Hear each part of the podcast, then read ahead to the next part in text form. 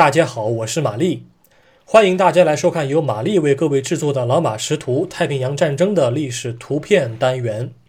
今天是二零二一年的二月二十七日，我要展现的是一张一九四二年同月同日所拍的照片。一九四二年二月二十七日，美国海军水上飞机母舰“兰利号”正在爪哇南部海域被友舰凿沉。兰利号水上飞机母舰最早是一艘运煤船，名叫朱比特号。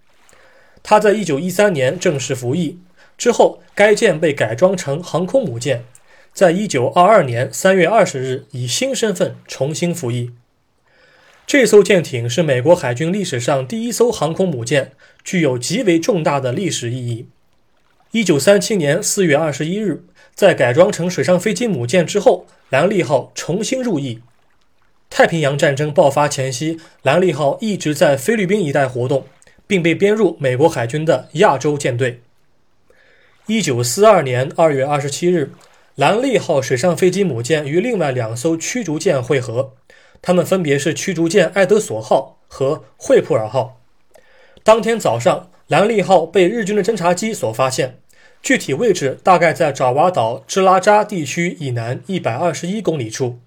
随后，日军航空兵从巴厘岛便放飞了十六架伊式陆攻，向兰利号猛扑过来。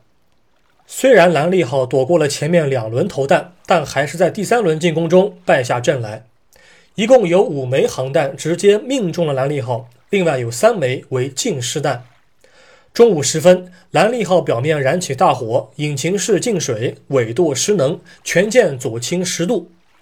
下午一点三十二分，凿沉命令下达，美方。决定弃舰。照片中，兰利号正在左倾，冒着浓烟。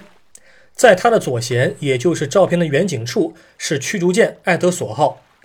爱德索号在三月一日不久之后也被日方击沉。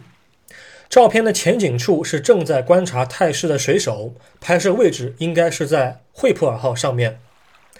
这张照片巧妙地利用了被摄者的视线焦点，引导了观者的注意力。但是那一根横在当中的黑线，把这幅画面搞得很脏，实在是太煞风景了。本照现在收录于美国海军历史与遗产司令部中，官方编号为 NH 九二四七二。感谢您收看今天的节目，我们过几天再会。